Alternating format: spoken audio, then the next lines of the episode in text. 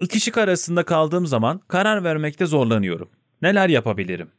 Şimdi seçici dikkatte zorlanan öğrencilerimiz oluyor. Seçici dikkat işte tam da budur. Yani e, e, şu anda bu yemeği mi yesem yoksa öbürünü mü yesem? A şıkkını mı seçsem, B şıkkını mı seçsem? Karar vermekte zorlanan öğrenciler.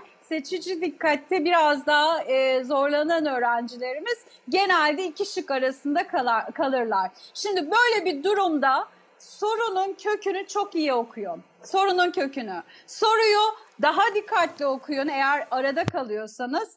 Evet şıklar bazen birbirine çok yakın oluyor ama seçici sorular var zaten. O yüzden bazıları birbirine çok yakın oluyor. O zaman arada kaldığınız iki şık tekrar değerlendirin soru köküyle. Soru köküne gidin. Mesela orada diyebilir ki size e, bu ortamda ya da kaynağında ufacık bir sözcük olur orada.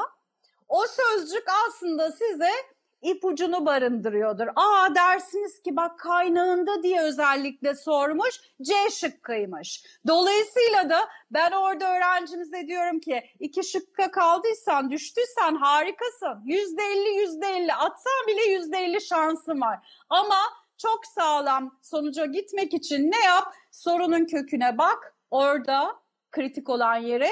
Bir de iki şıktaki seçeneğe bak.